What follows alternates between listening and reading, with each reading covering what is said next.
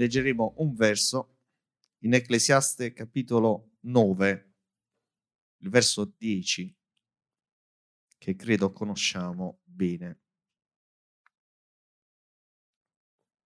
Preghiamo, Signore, grazie perché siamo arrivati al momento prezioso per noi della meditazione della tua parola. E questa mattina vogliamo che ogni pensiero, ogni ansietà possano essere messe da parte perché vogliamo lasciarti spazio libero per operare nei nostri cuori. Nel nome di Gesù, che è benedetto in eterno. Amen. Ecclesiaste 9, il verso 10, tutto ciò che la tua mano trova da fare, fallo con tutte le tue forze, poiché nel soggiorno dei morti, dove vai, non c'è più né lavoro, né pensiero, né scienza, né saggezza. Rileggiamolo perché così lo eh, memorizziamo. Tutto quello che la tua mano trova da fare, fallo con tutte le tue forze, poiché nel soggiorno dei morti dove vai non c'è più né lavoro, né pensiero, né scienza, né saggezza. State comodi. Gloria al nome del Signore.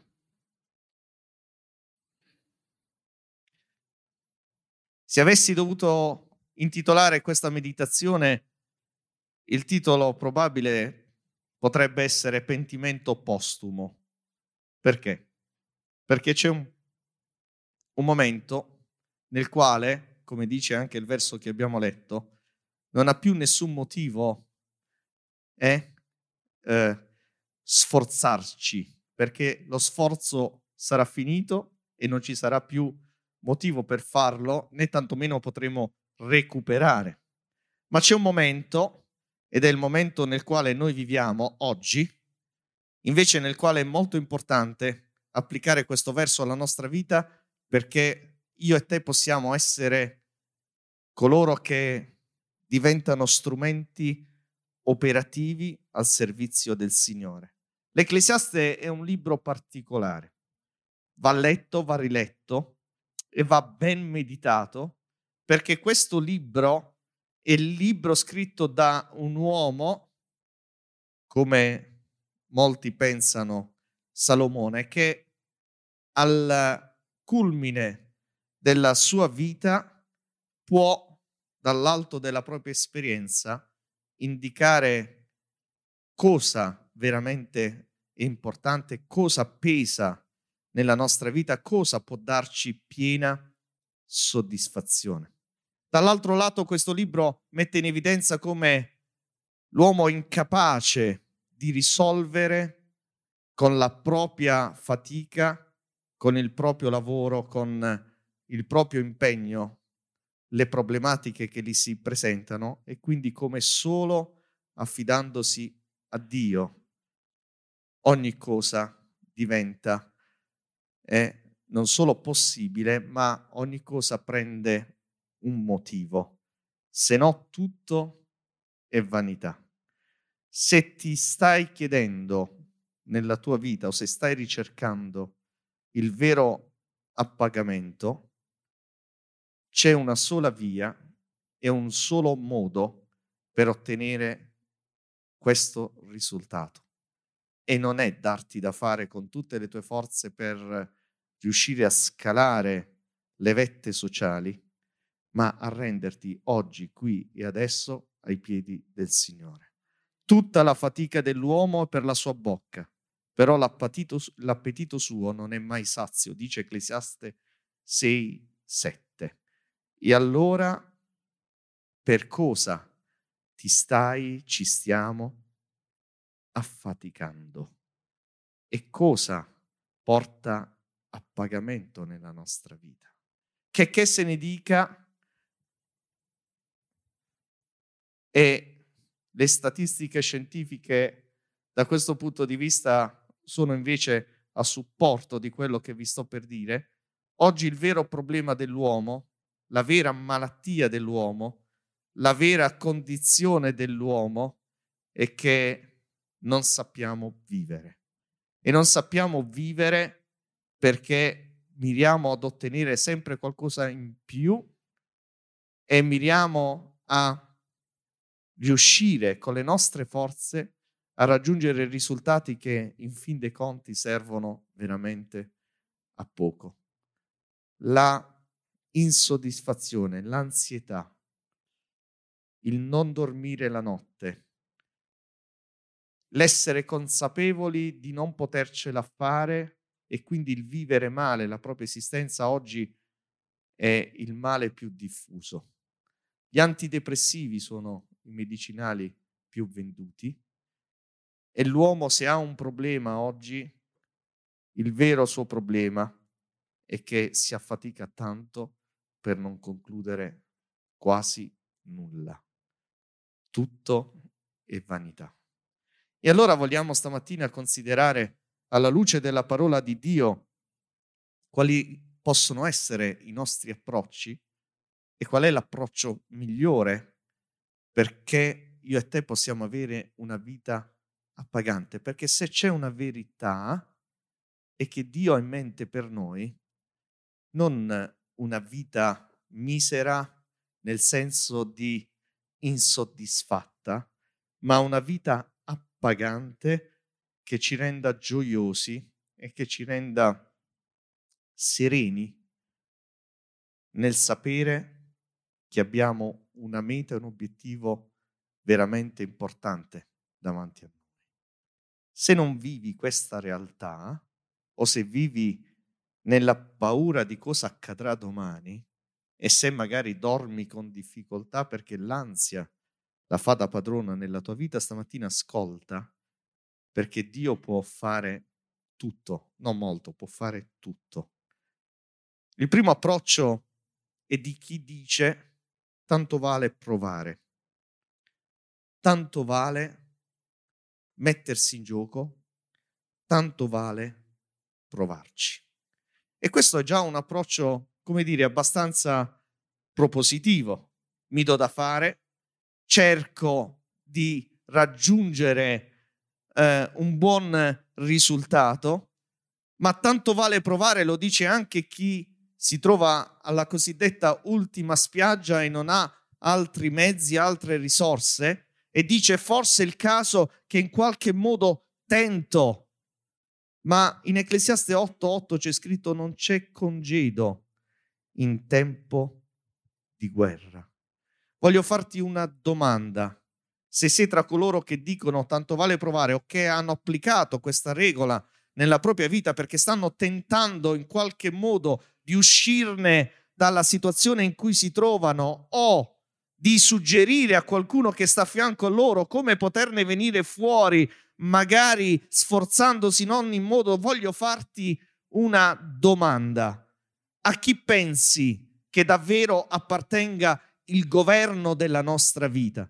O a chi hai lasciato il governo della tua vita? Questo è fondamentale saperlo perché se stiamo tentando in ogni modo di risolvere l'irrisolvibile o di venirne fuori anche da una condizione nostra personale intima che conosciamo soltanto noi e ci stiamo con tutte le forze provando, ma non ci riusciamo, dobbiamo comprendere come lo stiamo facendo. A che appartiene il governo della tua vita? Datti una risposta stamattina. Che cosa ti fa muovere? Che cosa ti dà eh, la spinta per andare avanti? Che cosa c'è nel tuo cuore che ti dice tu ce la puoi fare.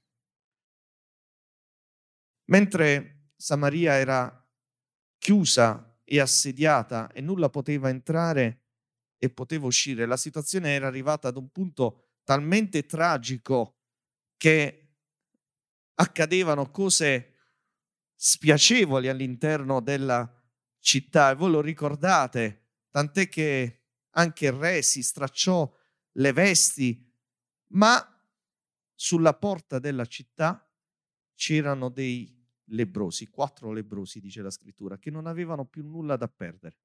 Erano lì lì che stavano per morire e decisero di tentare il tutto per tutto. Andiamo nell'accampamento dei nemici, dissero. Se ci lasciano vivere, vivremo. Se ci fanno morire, moriremo perché tanto non avevano altre prospettive e altre risorse. e quindi decisero di provarci.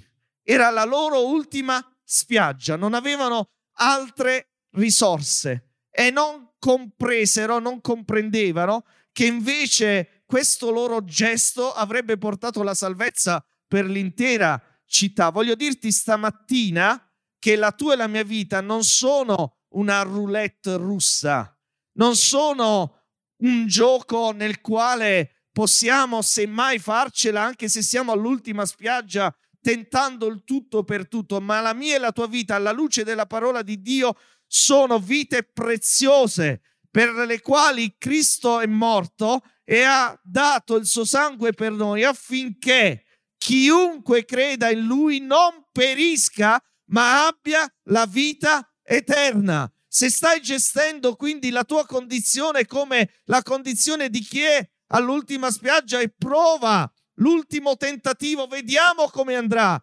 Voglio dirti con certezza che stai sbagliando perché devi stamattina affidare la tua vita al Signore sapendo che con Lui hai un obiettivo sicuro ed è la sua pace, il suo riposo. Sapete cos'è la roulette russa, vero? Era, ora ci sono tante teorie, ma è di fatto questo gioco crudele con cui si prende una pistola a tamburo, si mette dentro un proiettile, si fa girare il tamburo e poi si spara, possibilmente qualcun altro, non se stesso, e si vede come va a finire.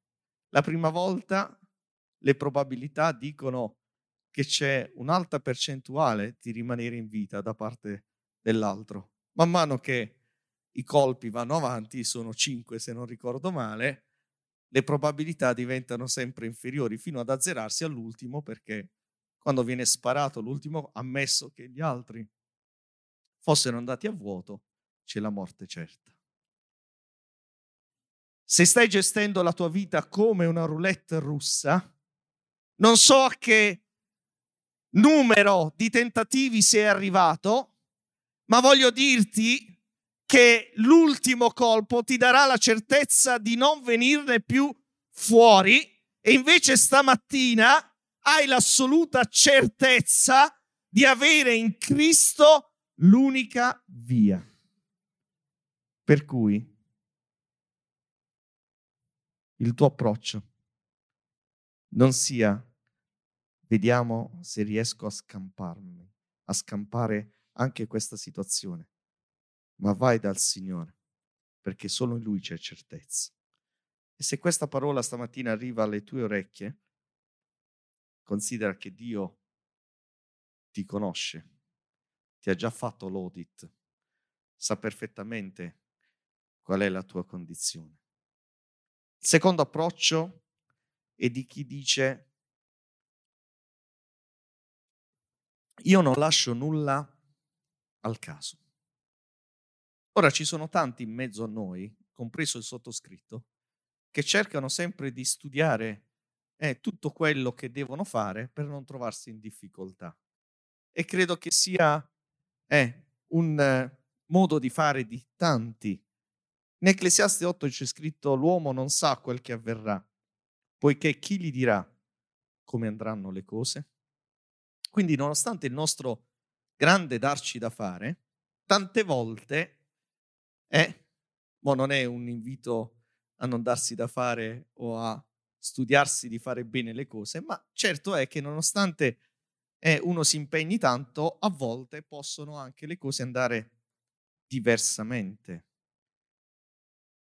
la saggezza, quella di cui parla la Bibbia, non va soltanto proferita o predicata, ma va applicata. Questa saggezza di cui parla la Bibbia è una saggezza molto pratica ed è una saggezza che dovremmo imparare a attuare giornalmente, perché a volte conosciamo il principio, ma semplicemente siamo bravissimi nel comunicarlo agli altri, ma non lo applichiamo. E se non lo applichiamo, non otterremo i benefici di questo principio. C'è una donna nella Bibbia, Abigail, che mostrò subito la sua grande saggezza rispetto a suo marito Nabal, il cui nome vuol dire uomo da nulla, che invece si era dimostrato altamente stolto. Che cosa era successo? Era successo che gli uomini di Davide erano andati da lui per chiedere un aiuto, viveri e per eh, accertarsi che, da, che Nabal si prendesse cura di loro, ma loro avevano fino a quel punto difeso i pastori di Nabal, si erano dati da fare giorno e notte, dice la scrittura, perché nessun male potesse accadere loro e Nabal con stoltezza rispose loro di non conoscere Davide e che non gli avrebbe dato aiuto. Allora Davide prese 400 uomini armati e si incamminò verso la casa di Nabal. E non sarebbe finita molto bene per quest'uomo da nulla, se non che sua moglie, saggia, venne avvisata di quello che stava accadendo e in fretta prese quello che poté prendere, preparò quello che poté preparare e andò incontro a Davide e si gettò ai piedi di Davide, chiese a Davide perdono e di poter donare quello che aveva preparato per loro, sapendo e considerando quanto suo marito era stato stolto. Quel giorno Davide ringraziò Abigail, che poi sposerà successivamente quando Nabal morirà, ma non si fece, Davide e i suoi uomini non si fecero giustizia da soli, perché una donna saggia era intervenuta senza lasciare nulla al caso, ma considerando bene quello che c'era da fare. Ora, nelle cose di Dio, noi non dobbiamo lasciare nulla al caso. Nelle cose di Dio dobbiamo prendere la sana abitudine o decisione più che abitudine di praticare quello che ascoltiamo e quello che leggiamo. Perché finché non lo pratichiamo, noi non saremo saggi e rischieremo come Nabal di compromettere pezzi importanti della nostra vita per non aver saputo riconoscere e applicare la parola di Dio nella nostra vita. Ora, se non hai vero appagamento, e parlo a chi conosce magari il Signore da tanto tempo, o se c'è ancora insoddisfazione nella tua vita, può essere che non abbia tu applicato pieno la parola e che continui ad andare avanti applicando i tuoi principi, il tuo modo di fare, nascondendoti dietro il tuo carattere, piuttosto che dire Signore, io voglio fare quello che tu mi dici di fare. E non è sempre un passo semplice scendere dalla barca e incominciare a camminare sulle acque, ma è l'unico metodo per sapere che possiamo camminare sulle acque. Finché non scendi dalla barca, tu sei lì e rischi solo di andare a fondo. Dieci anni fa ero a un casello autostradale, stavo tornando da Milano dove mi avevano dato un bel pezzo di carta, una laurea. Mi sono laureato un po' tardi e non sono così giovane. Ero al casello autostradale, mi squilla il telefono una grande azienda che aveva il mio curriculum in mano mi disse, ma lei è laureato? E dico, ma che fa, scherza? Ieri mi sono laureato. Dice, bene, allora può venire da noi perché vogliamo farle fare una prova selettiva per un posto importante. Il mio settore era veramente in difficoltà, se chiedevate i mutui nel 2012 era un po' difficile avere soldi dalle banche, ma adesso ci torniamo, non vi preoccupate, Rita cambia lavoro. E questa azienda mi fece fare questo, questa prova, risultai l'unico idoneo e io ero gonfissimo a quel punto perché mega stipendio, mega posizione. C'era però un però. Il però è che avevo preso un impegno con il Signore di curare una comunità. E questo lavoro mi portò molto presto a non riuscire ad andare ai culti. Tante volte, diverse volte, nonostante la mia velocità in macchina non proprio limitata, sono arrivato davanti alla chiesa che era già iniziato il culto, avevo l'accordo con un fratello che ogni volta che non arrivavo in tempo lui si preoccupava di portare avanti il culto al posto mio e sapete cosa facevo? Rimanevo in macchina per non disturbare e piangevo per un'ora. Poi riaccendevo la macchina e tornavo sul posto di lavoro. Perché vi racconto questo? È durata sei mesi, poi mi sono licenziato sono stato mal visto da mezzo mondo per questo passo, ma avevo tralasciato le cose più importanti, aver preso un impegno con il Signore. Non è che dopo il Signore è rimasto in debito con me, eh? perché Dio non rimane in debito con nessuno. E non diciamo mai mi sono sacrificato per il Signore, perché non è vero, è Lui che si è sacrificato. Ma quando abbiamo preso un impegno con il Signore, e questo impegno consiste anche nel dire, Signore, io ti offro tutta la mia vita, non possiamo tornare indietro. E anche se vorrebbe attirarci qualcosa che può agli occhi di tutti sembrare affascinante e anche appagante, questo non cambierà la situazione nel nostro cuore perché l'unico vero appagamento è confidare nel Signore. Motivo per cui, motivo per cui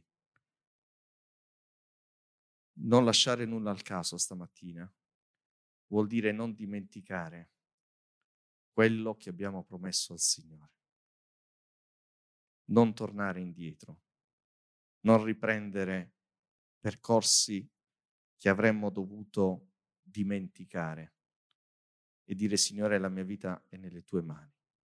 E infatti è il terzo approccio, quello che dovremmo applicare tutto, questo è l'approccio di chi dice tutto è nelle mani di Dio. Ecclesiastes 18 dice chi scava una fossa vi cadrà dentro chi demolisce un muro sarà morso dalla, se- dalla serpe. Ora, le nostre azioni provocano delle reazioni. Che vuol dire? Che oltre a quello che diciamo, stamattina questo spero rimanga impresso nella nostra mente, oltre il nostro parlare, il nostro agire, e si vede che in mezzo a noi più di qualcuno deve fare delle azioni eh, in questa direzione. Il nostro agire fa la differenza. Se tu hai promesso al Signore da tanto tempo qualche cosa, se tu hai detto Signore io ti seguirò, se tu addirittura hai promesso Signore la mia vita appartiene a te e se hai detto Signore io questa volta non torno più indietro, se hai preso un impegno sacro davanti al Signore, stamattina devi considerare che questo impegno non può essere rifiutato, non puoi venire meno, non puoi tornare sui tuoi passi perché fai del male a te stesso. Se scavi una fossa ci cadrai dentro, lo dice la scrittura ed è verità. E se quello che noi promettiamo al Signore noi non siamo in grado di mantenerlo, non stiamo facendo del male al Signore, lo stiamo facendo a noi, perché non realizzeremo il bene che Dio invece ha promesso alla nostra vita. C'è un solo verso fatto da poche parole nel quale Gesù si riferisce alla moglie di Lot e in modo perentorio Gesù dice ricordatevi della moglie di Lot. Perché? Perché questa donna era ad un passo dalla liberazione. Aveva già preso la strada per la liberazione. Perché addirittura Dio aveva mandato due angeli a prendere lei, suo marito, a tirarli fuori da una condizione di perdizione perché il fuoco arrivò su Sodoma e Gomorra e loro erano sulla strada, anche la moglie di Lot aveva già intrapreso quel percorso, ma ad un certo punto decise di fermarsi e decise di guardare indietro e diventò una statua di sale perché il suo cuore non aveva compreso che doveva appartenere totalmente al Signore. Ad un passo dalla liberazione. Ad un passo dalla liberazione. Diventò una statua di sale. Concludo.